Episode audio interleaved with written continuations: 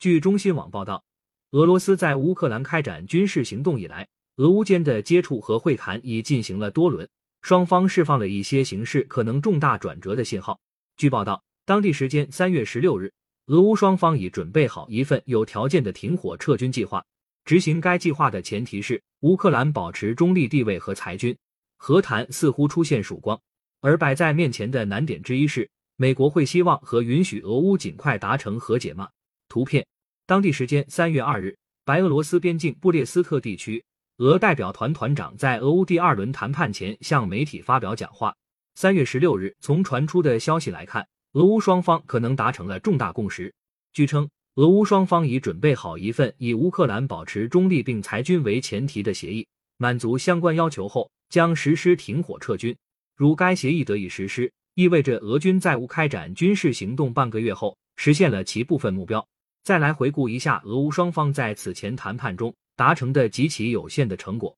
二月二十八日，俄乌代表团举行第一轮谈判，五小时内确定了接下来要谈的部分问题的优先次序，但双方诉求差异巨大。可以说，首轮谈判达成的主要共识就是继续谈判。三月三日，第二轮谈判结束，解决的最主要问题是拯救平民。俄乌就临时停火。建立人道主义走廊，以疏散民众、运送食品、药品等物资达成一致，并围绕此事保持沟通合作。谈判开始取得实质性进展。三月七日，第三轮谈判在持续近三小时后结束。此轮谈判结束后，俄乌各自的条件进一步具体化、明朗化，与此前相比均有变化。根据所释放的信息，双方的共识面扩大。乌谈判代表团成员表示，近五年或十年里。北约不准备讨论乌加入的问题，乌愿讨论非北约安全模式。乌总统泽连斯基也表示，在意识到北约并不准备接受乌克兰后，他已对这件事失去兴趣。乌不加入北约正是俄方的核心诉求之一。三月十四日，第四轮谈判以视频方式举行，一度出现技术性暂停，但十五日得以继续举行。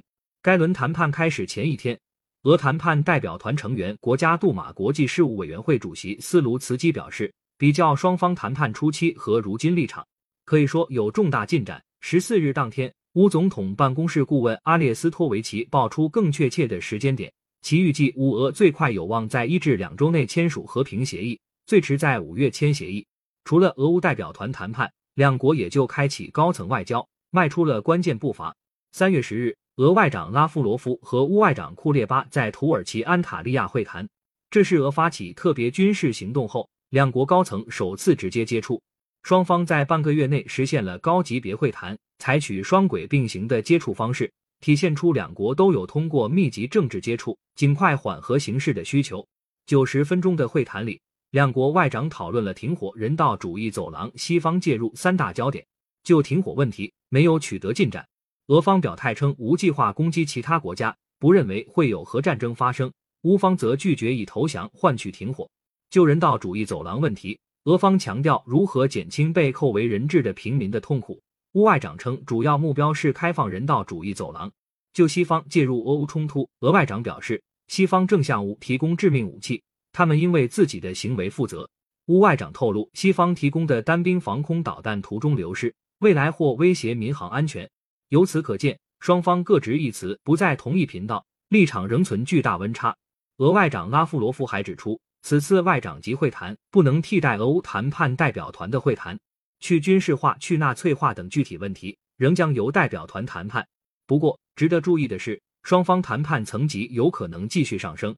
乌总统泽连斯基此前多次强调，已准备好与俄总统普京一对一对话。俄方就此表示需做一些准备，为驳回会晤的可能性。接下来的谈判有可能为两国首脑会晤铺路。乌克兰媒体《每周镜报》十日梳理了俄向乌提出的六条停火条件。据称，按普京要求，前五条要载入乌宪法。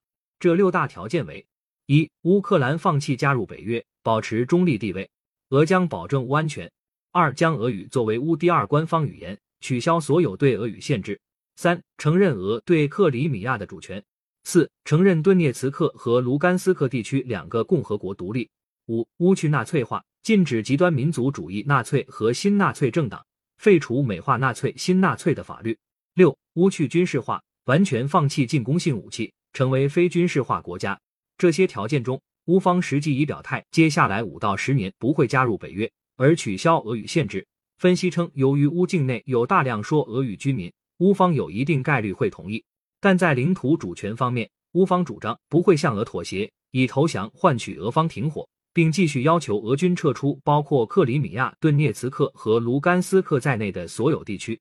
双方在这一核心议题上分歧巨大，成为谈判难以推进的主要症结之一。